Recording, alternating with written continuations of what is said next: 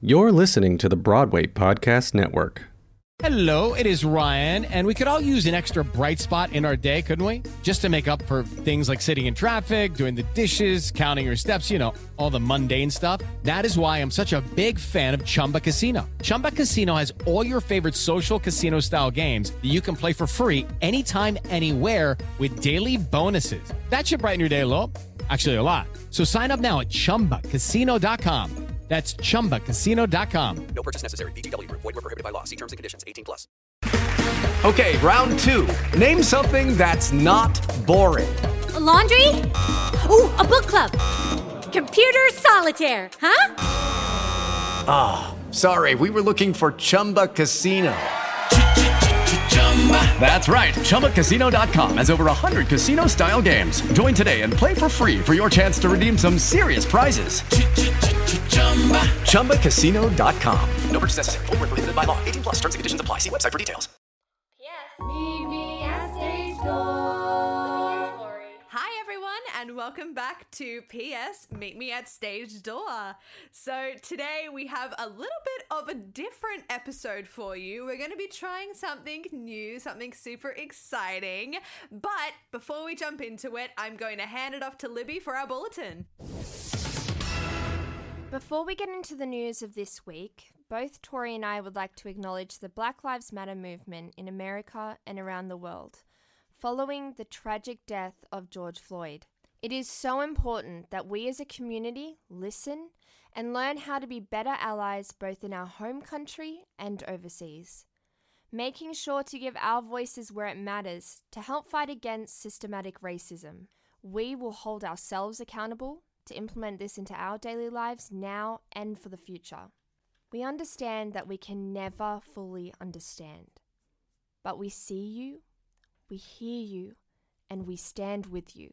You can follow the links in our bio to see how you can help too. In other news, we are excited to see some new productions and works coming out.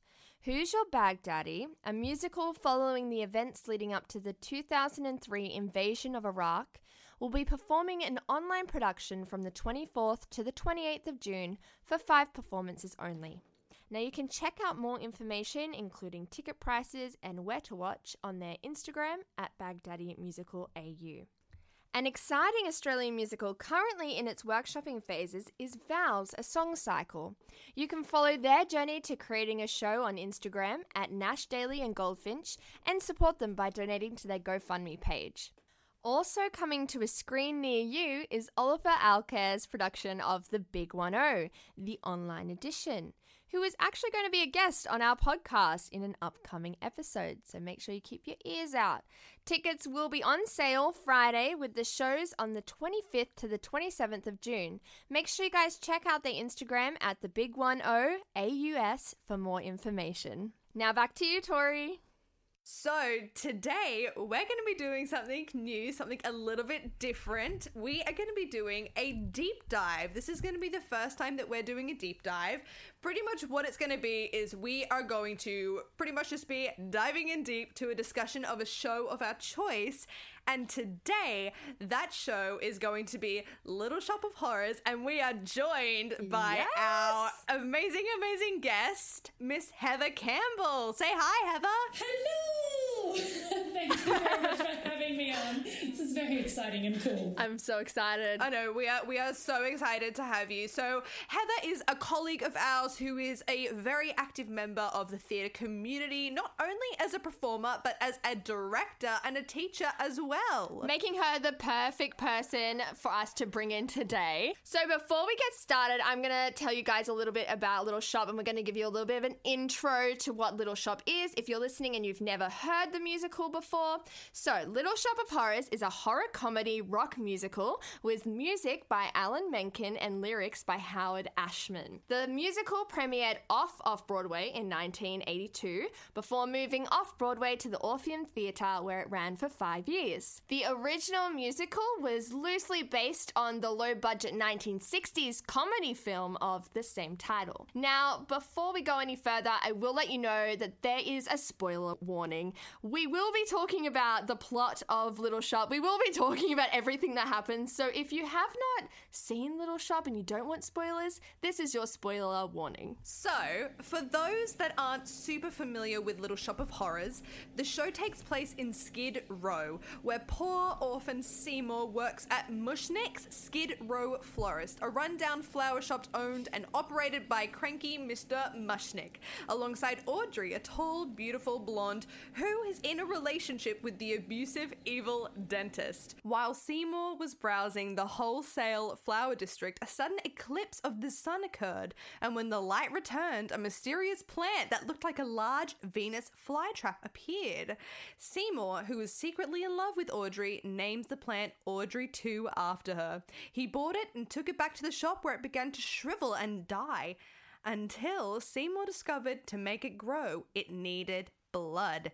And hence, the story truly begins. I think that's all we really need for now in terms of the synopsis because we will be going in much deeper into the plot throughout this episode. So, to give you a bit of a context as to why we chose Little Shop of Horrors for today's and for our first deep dive, pretty much Heather is um our old boss and pretty much we would spend I don't even know how long in the box office chatting shit pretty much about Little Shop of Horrors. Exactly. So I guess we wanted to start off today by, you know, because you're so obsessed with Little Shop and you love it so much. I so we've got to know obsessed. where did this start? Where did this obsession start? Have you been in the show? Have you seen so many of the eh, like the shows? What is it? Okay, so I first encountered Little Shop of Horrors when I think I was like maybe 12 or 13, and I was going to a performing arts school on the weekend, and I got given Somewhere That's Green to learn as a song. And- Of course, Yeah. all girls do. Yeah, so get, you're given you somewhere that's green. And um, I had never heard of the musical. At the time, I thought I knew a lot about musicals, but I really only knew sort of like the big, big ones. And I got handed this piece of music, and I thought that it was such beautiful imagery, and it inspired me to find out more about the show and about the context of the character and things like that. Um, so then I think I first Yep. watched the movie, the non-musical movie, and was like, "What is this weird thing? Yep. Like I don't know how I what I've signed up for here." Where did this beautiful song come into this completely horrific thing? Yeah, because the, the the movie is quite strange. The non-musical movie is quite strange. Um, so I watched that. And then sort of just went, okay, and, and forgot about it for a little while. And then when I was in high school, we were doing a production of Little Shop of Horrors. Ah, okay, I thought you were in yeah. it. So then we do a production of Little Shop of Horrors, and it re comes back into my life, and I'm like, isn't that that weird movie that I watched? Anyway, at this point, um, our we got all we all get handed the CD to have a listen to it, and uh, you know decide if you want to audition or not. And I took it home, listened to the CD, and I just was became obsessed. Like listened to it over and over and over and over and over again. Like I had it loaded on my iPod, and I remember like one of my friends looking over my shoulder, being like, "What is Doo Doo by Alan Menken? I've never heard of this song." And I'm like, "You don't even know. It's so good." Um, so yes, then I was in a production, um, which was amazing, but also terrible because I was one of the Greek chorus members. Um, I was chiffon. Which is an incredibly racially inappropriate thing for me to be cast as. Um, so, for your listeners' clarification, I am a Caucasian, red-headed woman uh, who cannot even slightly pass for being African American. No, so, no, um, not at all. It was one of those. It was one of those great things that high schools do, where they're like, yeah, yeah, yeah, ignore the racial questions, just throw the students at it. And yeah, and then just from then onwards, I was like, it had a special place in my heart. And so I've been really invested in listening to every recording that comes out. I've been to see a few productions. Um, And you have and- thoughts, and you have have That face you're pulling right now. I, then I have thoughts about. I saw the production at the Hayes and loved it, and it then transferred to Sydney Theatre, and it was glorious and loved it. And yeah, I just think it's a really special show. It is such a fun musical, and it's something that's done by so many, especially like community theater, Totally. high school theater because it's a small cast Yeah.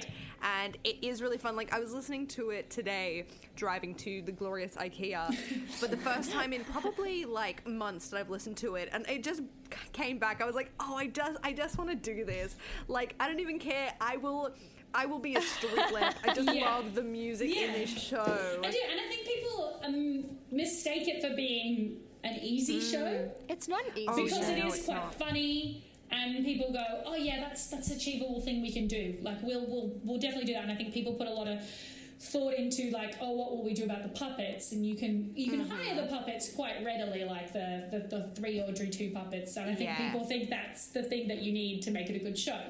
Um, and I think it's got a lot of other things going for it, and mm-hmm. a lot more depth that it gets kind of overlooked for.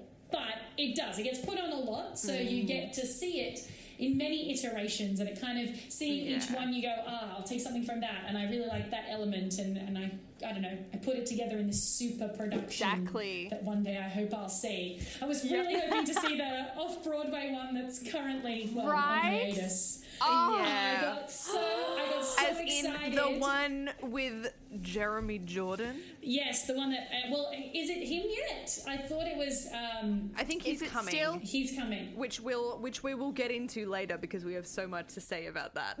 Is, it, is that that's the production that had um, Jonathan Groff in it? Yeah. So the new Yeah. Broadway um, production was Jonathan Groff being Seymour, Seymour, Tammy Blanchard as Audrey, and um, Christian Borle being Orin Scrivello, the dentist. One of the things we kind of thought would be kind of fun to discuss is if you could, what would you change about the storyline or the characters? I don't know that I would really change anything about it, which is funny because I have a big history of going to see shows and being like, well, if you just changed this element of the plot, wouldn't it be better? Yes. Wouldn't it be better? I, like like your wicked. I wicked rewrite. I'm like, well, it- wouldn't it just be better if Act Two never happened? like, it's just.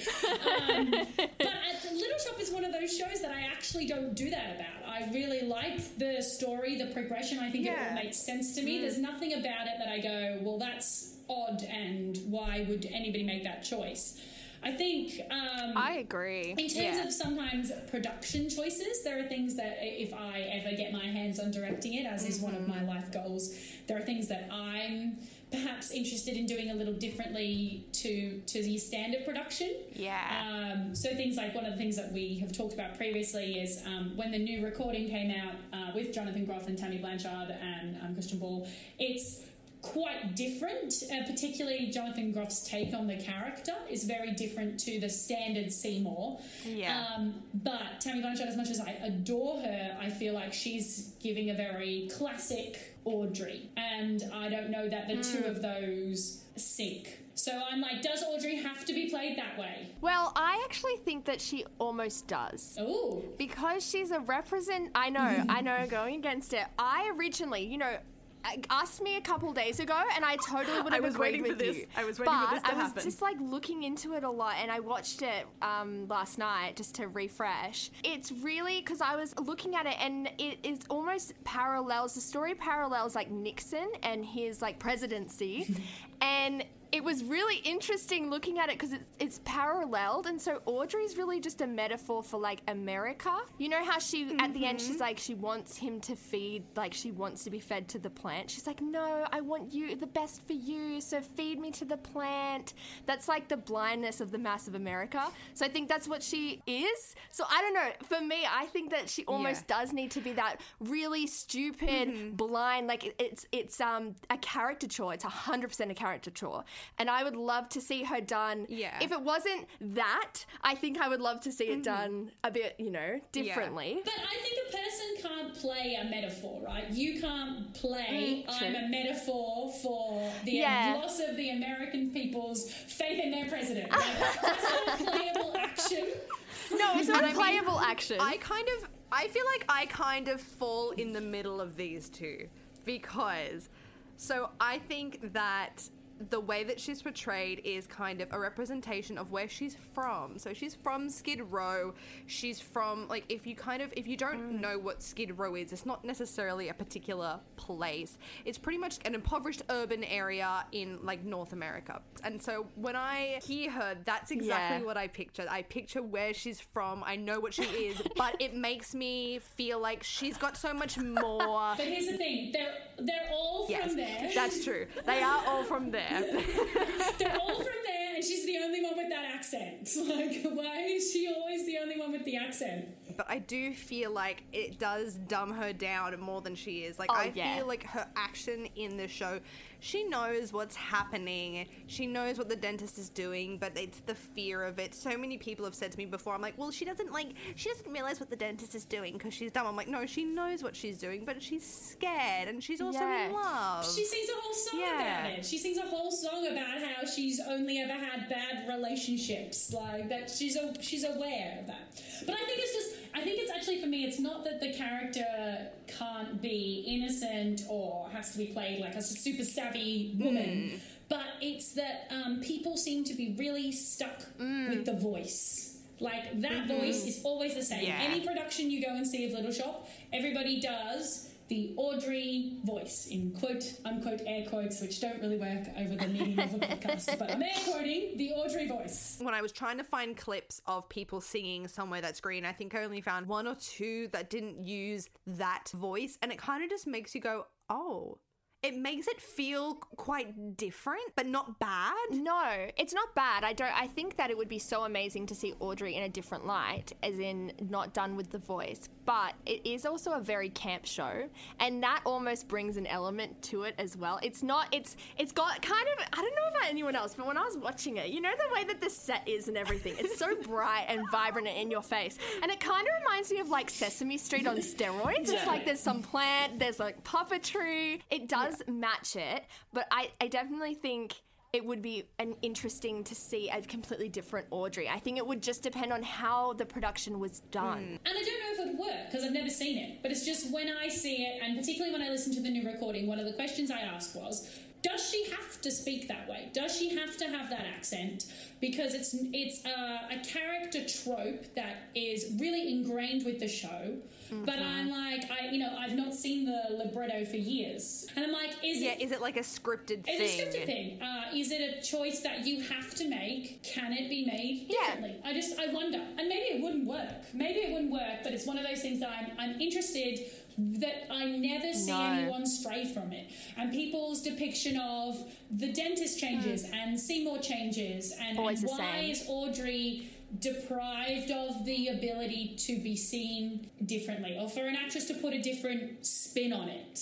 And I think it depends on what you're going for in the show, right? But I think the relationship between Audrey and Seymour is often the, the real crux of the show. And that's why they changed the movie ending because they were like, oh, it's. Right? Yeah. So, like, when they changed the movie ending and they Oh, didn't die, it was because yes. film audiences were so invested in these two people Mm-hmm. that they were absolutely horrified that they got fed to the Mm-hmm. plant and that was the end. I didn't even connect for the longest time, literally until researching. I have seen musical productions in theaters and I've seen the movie.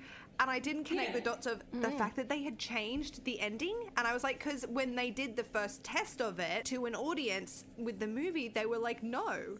They were like, this is so upsetting and it's so dark and it's so horrific that it needed that happier ending of she goes in, but Seymour saves her, rather than the absolutely horrific but amazing ending of the musical where they all die and plants take over the world, or at least they take over Skid Row. Yeah, but I think theater, uh, the, the difference is also like a theater is uh, even Yeah. with a super tragic ending, you've got that upswing of like, but they come out to bow and there's a reprise and you you get that kind Yep. of upswing. In a movie, you're just left with like, then that's the end, the credits.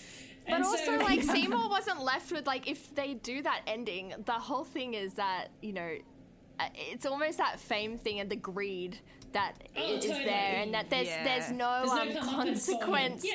Yeah, there's no consequence to his actions. Audrey deserves better. Justice for Audrey. Justice for We should get a Audrey. hashtag going. Yes. And it can be on many layers. She Yes. deserves better man. She deserves her own voice. Like hashtag justice for Audrey. And look how long we've spent talking I about her. She's great. She's a great character with like many nuanced points to her. Like But another thing that I would love to talk about that I know Heather we've spoken about before is that a lot of the productions in Sydney use the same puppet oh, the same puppets. for every show. Yeah. But something that I love and I think is amazing, like the photos that I saw from production of Little Shop of Horrors um, in Pennsylvania at the Fulton Theatre back, I think it was in 2018, where Patrice Covington actually played Audrey too.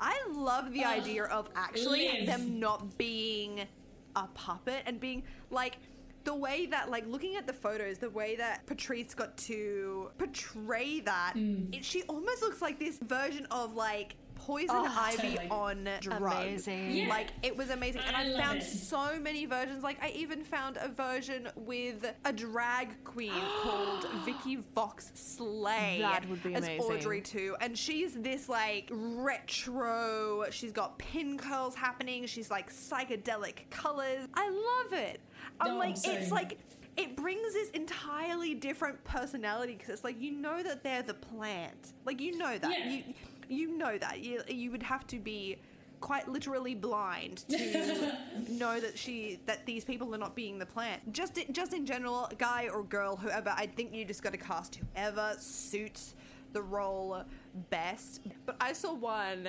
um, today which was amazing and i watched a video of it. It was from a high school production in um, america and we're pretty much so she was playing Audrey too, and when she becomes full size, you can't see what I'm doing physically right now, but she was pretty much in the pod.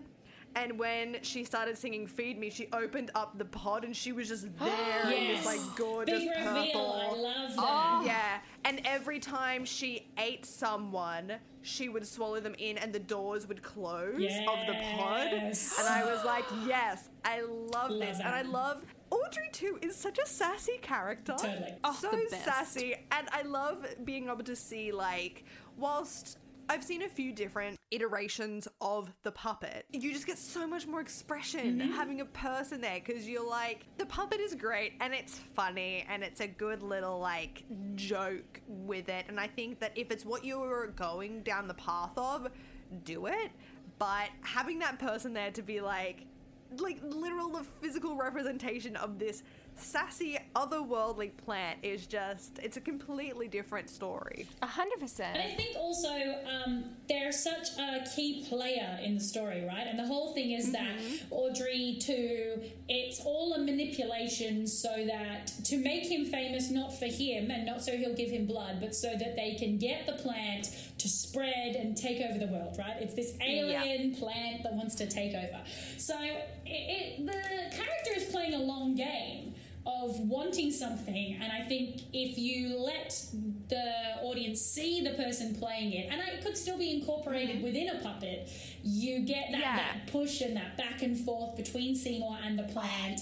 And also like the chiffon uh, Ronnette and Crystal, they are part of the plant at different parts. Like during supper time, they're also singing, like you know, and encouraging him to feed things to it. And I think if you you could find a way to work them into it as well, like it's um, it's That much- would be so cool. It's a cool. growing entity that would be cool to play with. Like, It'd be cool to have like the villain, but then like a pussy. It's almost Yeah, like you could do a cool like, That's like- dancey kind of like you could have like a really cool vibe.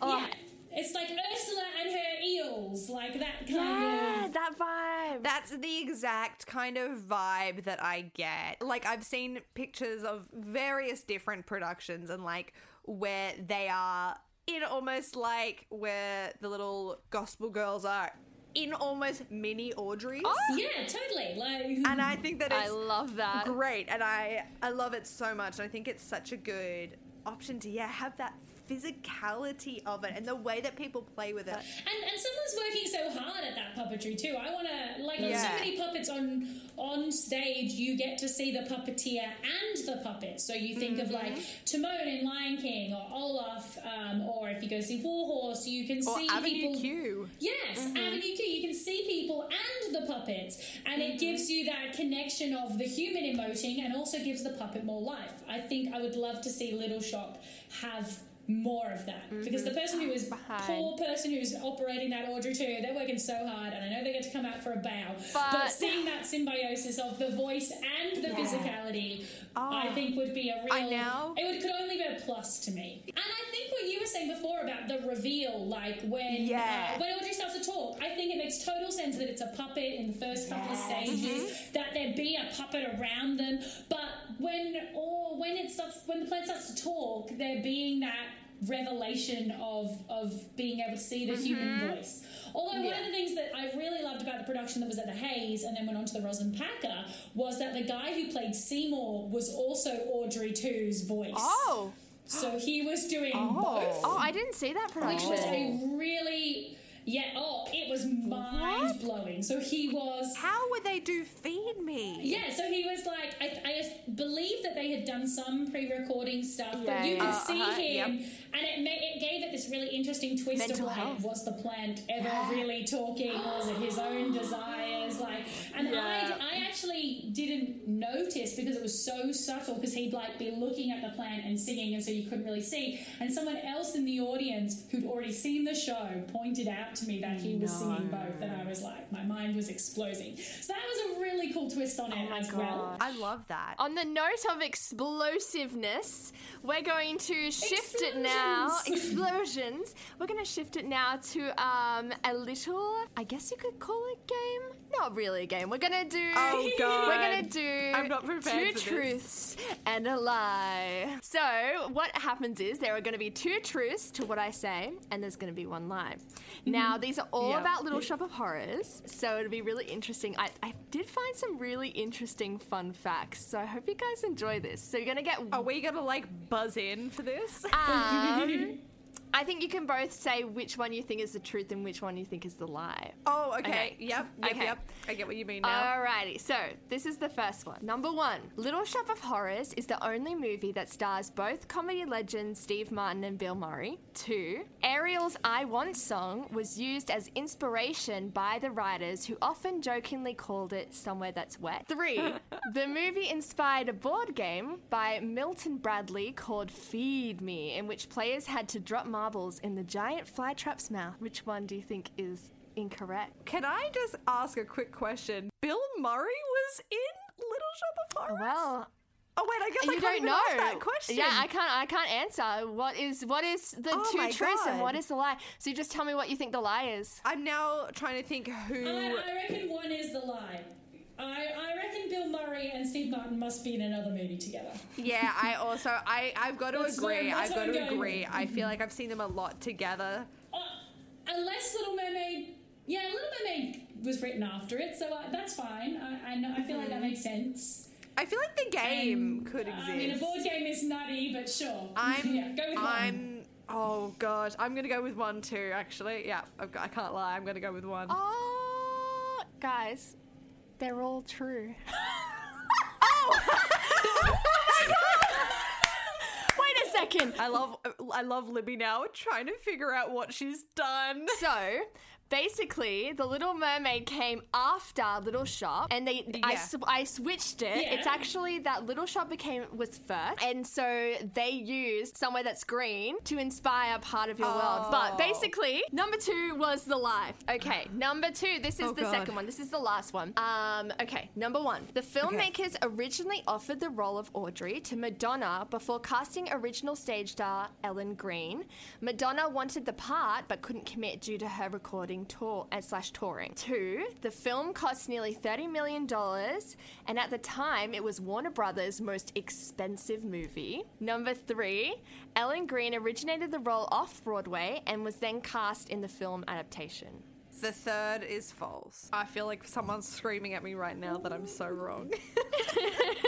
I can see them offering it to Madonna. I can I can see Yeah. that being a, a choice. And I thought it was the most expensive movie. So then I would have to lean towards the third one as well, but I thought that Ellen Greene was it off Broadway, but maybe there was someone before. I'm so confused. I'm just going to diversify because um, Tori said three, so I'm going with one just to like you know shake it up. Okay, guys, the lie was it's number one. yeah, that is a lie, but it's not a complete lie. So they actually originally originally offered it to Cyndi Lauper. Oh. Yeah, I just changed it to Madonna. So Madonna was in consideration. Like, um, it was kind of gossip that Madonna was in consideration for the role, but Yeah. they actually offered it to Cyndi Lauper. Guys, I've just confused everyone look. with this game, and I should just not do truth We're to really to good at this game. We are. I think this is just not the game for us. Um, but good job, guys. Actually, Heather won that. Yes, Heather. There's a winner, and it is Heather. Something that I think I would just love to deep dive into because I am a very, very big Jeremy Jordan stan. And when it was announced that he was being cast as in the um, new production in New York, that he was going to be um, taking over as Seymour, people freaked out. And the main response he got was Jeremy Jordan is too hot. He's meant to be like ugly and meant to be like a geek. And Jeremy Jordan's response was literally taking photos of himself in glasses, being like, What do you want from Well, I love that people exploded over it, but like Yeah. Jake Yes. Gyllenhaal has played Seymour, and that man is like probably the best looking human alive. So if people can let it slide that Jake Gyllenhaal played it and is just a total babe, then maybe Jeremy Jordan should be extended the same courtesy. I don't think Seymour's meant to be ugly. I don't think he's meant to be like the hunchback and just totally unlovable. I think he's meant to be kind of meek and a little bit meager and a little bit unsure of himself. But I don't think he's meant to be like this horrifically unattractive person. I think also it's um, you know, if you were right for the role and you just happen to be attractive, Like, what they've gotta go with know. who's right for the But then also the opposite goes for that. Are they just okay? This is the opposite Hmm. end of that, which I understand why there was a little bit of backlash. Are they just casting Jeremy Jordan because? It's Jeremy Jordan No. and he can get bums and seats, or are they I casting mean- Jeremy Jordan because he's necessarily the best for the Yeah. part and was the best at audition? So Yeah. I feel that's a more interesting argument, right? Is I don't have a problem with Jeremy Jordan's level of Oh, no. attractiveness because like Jonathan Groff is no toad either. Like he's he's perfectly uh, pleasant to look at. Um, but I guess for me, I think Jeremy Jordan reads as someone who knows they're attractive. Yes. Uh-huh. So I, when I think of him and his general go-to character, he's usually a little bit smarmy, quite cocky, Yeah. super confident. These are the roles that he's known for playing. So I think that's why people go, "Oh, do I see you as a Seymour, like a guy who's got no game and a crippling crush on a woman that he can't possibly tell her about, like that can be easily mm-hmm. manipulated by a plant with this, like I'll help you be cooler." I think he reads as quite Yeah. cool naturally. Like everyone has a, a natural kind of vibe that Mm-hmm. Yeah. you give off, and people can definitely work against that and transform themselves in character. But Yeah. I've not seen him do anything, and maybe I'm not as familiar with his work, but I've not seen anything where I'm like, oh yes, Ah, he's, yes, he's very vulnerable and insecure. To contradict to that, okay. I don't know if either of you have seen the TV show, the CW show Supergirl. No, I have haven't not. actually. He plays a character called Winn, and he is, whilst I think a slightly a slightly cockier version of Seymour. So I have seen that side where I can see him. I wouldn't necessarily be the of all the actors in the world. He wouldn't necessarily be like my first pick, going like, yes, that is Seymour. That is the perfect Seymour. But I'm like, I can see it. But was he the best? Was he the best choice? That is the question, though, and we don't know that. We're not the director. We're not on the Yeah, panel. that's what I'm well, saying. he's I'm obviously like, not the best choice because their first choice I was mean, Jacob. yes. So like Yes. you start with like our ideal choice who's up here, and then from there we find We will find an alternative. Yeah. Ah, I think it's always great for actors to push themselves and try new and try new Mm. Definitely. characters, and you don't always Mm-hmm. want to be playing the same character. So I think it's good for him to to stretch. And I, I hope he pulls it off. I hope I get to see it. Is what I really want. Is I want to see the show. Well, we do want to also touch on um, some of your favorite songs from the show. So, what are you guys? You know, what are your favorite songs? I mean, I straight off the bat know what my f- favorite song Yeah. is, but I don't. Heather, you Every go first. You to it, tell I'm us your like, favorite song. My favorite song is. My favorite song is Skid Row. If I really had to pick one, Yeah. I think my favorite song Okay. is Skid Row because um, whilst it's not the very first song in the show, because there's the prolog Mm-hmm. I feel like it is just sets the tone phenomenally. It's these introductions to the characters. I particularly like. I feel like my solidification of that being my favorite has come from listening to the new Broadway cast recording. I literally just downloaded die- it. I die for when Jay Groff sings "Poor all my life." I've Poor. always been poor. Like I'm just like yes. Literally so here for your downloading as we speak. Oh, my god, it's so good. Um, and I have this, I have this playlist called Banging Broadway where I put like my favorite sort of go-to, listen to on repeat Yep. songs in, and Skid Row is the one from Little Shop of Horrors that's Ah, in there. yeah. So um, I do also love like Yes. Feed Me and Summertime, and just there's so many. But if I really had to pick, I'd go, I'd go Skid Row because you get a little bit of almost everything except Audrey too. Yeah, that's so true. I was literally about to say, "Feed Me" is I think I think my Me too. favorite. I love Oh, I love somewhere that's green, and I love the imagery that you get with somewhere that's green. But "Feed Me" is just that one that I always,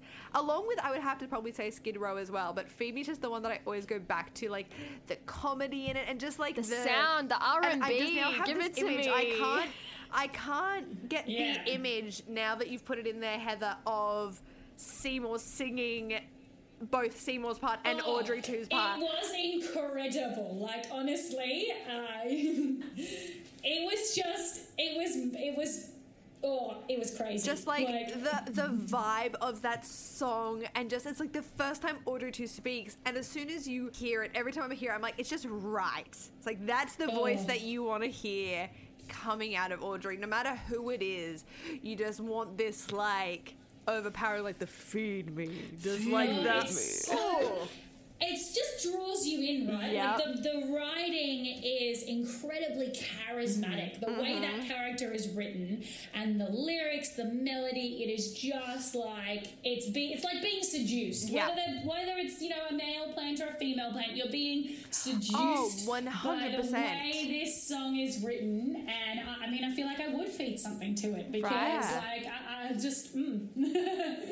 It almost it gives me this vibe of like Hades. Oh yeah, definitely that power. Kind of thing, how it's how, how he's like. It's definitely like, well the way that they write this, want all the songs in the show are very much to the character. They're all completely different, but they're so written for that Yeah. character. They're all good. I mean, I like I like pretty much all the songs. There's not. I don't really have a, a skipper in there. But I think a great way to bring this discussion to a bit of a close. Have you seen any, and obviously you don't have to name names, have you seen any Little Shop of Horrors production fail? Oh, mate. Yes. So one of my all-time, all-time. Oh, I love that. You were just stretching, you were like, oh, get ready. Yeah, okay. So, like, in terms of, it's not even just a Little Shop of Horrors production fail. It is one of probably the most horrifying, for me, choices I've ever seen on stage. Was I saw a production of Little Shop of Horrors where during Somewhere That's Green, there was a PowerPoint presentation behind the girl playing Audrey illustrating the imagery that she was singing. So they used a, a projection screen for a lot of the set. So it was, you know, Skid Row, then it turned into the dentist's office. And this girl comes front of stage to sing somewhere that's green. And then she sort of moved off to stage left. And I was like, oh, yeah, cool, I love it. You don't have to stand in the middle. And then I realized that she's standing in the middle because behind her, the screen is turning into a matchbox house. Um, so it's illustrating the house as she sings a matchbox of own. Then as she sings Fence of Real Chain Link, a fence slides across the screen in front of it. Then it turns into a picture of a barbecue for a grill out on the oh, patio. That barbecue then morphs into the circle of a disposal in the sink. And this Oh continued gosh. for the whole song. The whole song, all of the imagery of what she was singing was behind on this PowerPoint. And This I is wrong. Just This is so wrong. It's just This is like Look, I mean, I feel like she's already Don't pretty spell it descriptive. Yes. It's very descriptive. As it is. And I, I didn't like it because, whilst I guess it's kind of funny, uh, it, it highlighted that some of the imagery is quite funny. The, the, the screen of the television is actually really small because of the time period it's set in, like a big, enormous 12 inch screen. Yes, it highlighted the comedy of that. But I disliked it because it was not trusting the girl playing Audrey to carry the imagery to take us to that place. Um, Yeah. Carry the song. Yes, it was. It's her big standalone moment, and as we talked about Yeah. quite at length, she deserves so much Yeah. more. It's still hashtag justice for Exactly. Audrey, in my opinion. Justice for Audrey. Because this PowerPoint was happening while she was singing somewhere that's green, and it's her moment for us to be taken on a journey with her. And it was just, it, it, it's beyond Little Shop of Horrors. It's just not trusting your actor to communicate with your audience. It's like it's not trusting your audience either to be engaged with what someone's saying. Like I don't need visual aids. I don't need it spelt out to me in cartoon form. Person uh, really committed and and thinking about what they're singing and telling the story is the most engaging thing on stage. Mm-hmm. And the real moment that you get to connect with an actor when and, and that's what's so great about musicals in particular is it's so vulnerable when someone is on stage just them singing their true heart's desire oh that's such an important moment to connect with the character and and for me that was So a, important. there was Yeah. a, it was a big no from What me was a no-no? it was a no from me It's but a it- no yeah, from me. not- it happened during a little shop of horrors but it probably would have been a no from me if it had been like bring him home with uh, illustrations Oh, oh. behind it Well, thank you so much, Heather, for discussing all things Little Shop today. It was so amazing. Well, it's so exciting because you know I'm very known for standing in a car park for several hours after a show to talk about it. So this is like an official official debrief on on, on it, and I like it. No, I was just going to say that you guys are doing such an amazing job, and I have I was never listened to a podcast before I listened to yours. You were my very first podcast, and I am absolutely loving it. So it has Thank been a, a real pleasure to come on and be part of it. We really We appreciate love you so much and thank you so much for coming We on. did want to um, ask you before you left, as most of our audience know that we do, and as you know because you listen, um, we do a bedtime story, and we would love to hear a little bedtime story from you. Okay. Is it directing? Is it acting? It can be anything. Go for it. It's so funny when you think about it because it makes me realize how many mishaps I've had on stage. Oh, yeah. Like, Oh, yeah. I've fallen, I've fallen off the stage. I've fallen down Yep, same. and bled on a wedding dress. um, Oh, my God. And, and been in trouble over that. I had was in a show once and I had to faint, and someone was meant to catch me, and one night they didn't because they were over the other side of stage, and I just fell like flat on my back. But there's some I, as you mentioned um, when you were first generously introducing me, I teach drama, and so this is the story that I love to tell Yes. uh, all the kids I teach because I'm like, this is just uh, sometimes on stage you get thrown a real curveball. So I was in a production of Into the Woods, and the director's concept for Into the Woods was that all of the animals would be played by humans. So uh, Milky White the cow was played by this adorable woman who was like in her 70s, Oh. and she Oh, was the cow. And, No um, way. it, and it was like the audience loved it. All she would do would be like sit on a stool holding a handbag that looked like udders and pretending to chew, and the audience would be just God, I love hysterical laughter. Every night, I can see every it. night she got the biggest applause, and I totally see why she deserved it. It was so cute. But as part of this, it meant that. Um, you know how there's the cow that's brown that gets the flour on it to be white. Yep. So the girl who played the, one of the stepsisters uh, played that, and I was also, as well as being Lucinda, one of Cinderella's stepsisters, I was Jack's giant hen that he brings back from the giant's house. Heather, Heather, you were the head. So um, I was I'm ready. Jack's giant hen. Yeah, so it's great. So I, it was the coolest costume. I had this like brightly coloured t-shirt on and these red shorts and suspenders and like red shoes, yellow socks, this ridiculous like beanie hat with a feather in. It was. Anyway, Yes. so um, I live. and I, I literally had to be a chicken. So um, the whole scene is like me going "Bah, bah," and like Jack's talking to me and Little Red, and it's the scene where he. Uh, he and little uh, Jack and Little Red have the conversation where she comes in with her wolf coat, and he basically she doesn't believe that he's been up to the giants, um, to the giant of the giants, and he decides to go back, which is what causes all of the horribleness in Act Two. Um, so.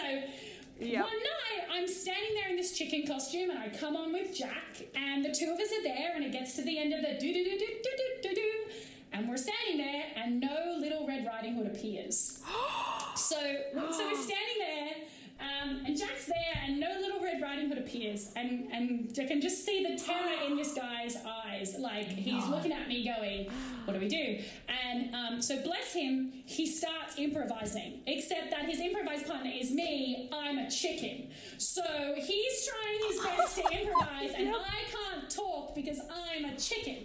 So he's like, chicken. he's going, okay, so, um, and he's trying to get the plot points. He's obviously, I can see his mind working a million miles an hour, and he's like, okay, I have to go back. I have to go back to the Giants. That's that's the important part of this scene. And he's like, oh, um, Yeah. oh, Hen, do you uh, think Little Red Riding Hood is coming? And I'm go- and I say, bark, bark. and he's like, um, okay, uh, uh, you know, maybe we should go back up to the Giants' house. What do you think? And I'm like, bark, bark, bark. So I'm trying to be like, yes, we should, but in chicken language. And the two of us are just dying. And it, it goes back and forth until uh, at one point I just go, "Bark," and just like run off. And he's like, come back, Hen, and chases after me. And honestly, we got off stage, and, and the girl who's playing Little Red Riding Hood was mortified. She's like, I realized halfway through, but it was like way too late. I was down the back of the stage. I wasn't going to make it in time. And I just go, you know, always be ready to improvise, guys. Even if you're a chicken, uh, you may still have to just That- keep on going. Um, Chickens are a theme in our podcast. That is crazy. Thank you so much. That story was absolutely incredible. We loved it. and I'll send you the picture of my chicken. Yes, everyone, keep an eye out for that. Uh, we will definitely post it. Uh, Yeah. You'll see more chicken pic- pictures on our Instagram because we have no shame. No shame here. But thank you so, so much, Heather, for sharing that story with us. Not only that story, but just your thoughts and feelings and opinions on Little Shop of Horrors. This was an amazing discussion, and I know, I know we could go on for hours Oh, about this. Like, Many we more points. covered like maybe half of the points that we had written down. Yes, look, we've been known to wax lyrical about shows, but um, that's what's so cool about what you guys are doing. You know, it's an opportunity to talk about shows the way we theatre nerd, theatre nerds do, but with Exactly. you know on a on a wider scale, which is really cool. So it's been really fun. If you guys have any thoughts about Little Shop as well, or you agreed or disagreed with some of the points, make sure you guys message us. We love it when we hear from you and hearing about what you think about the podcast. So make sure you guys message us. Yeah, let us know any thoughts, feelings, and let us know. We want to do another hmm. one of these. So let us know, first and foremost, did you like it? And secondly, what do you want us to do next? I personally think actually a really fun one would be Into the Woods. But let us hmm. know. We'll see what we can do. But anyway, you guys, thank you so, so much for listening. We'll be back in two weeks with a, another new episode. But remember to stay happy, healthy, and safe. We love you all so, so much. Bye.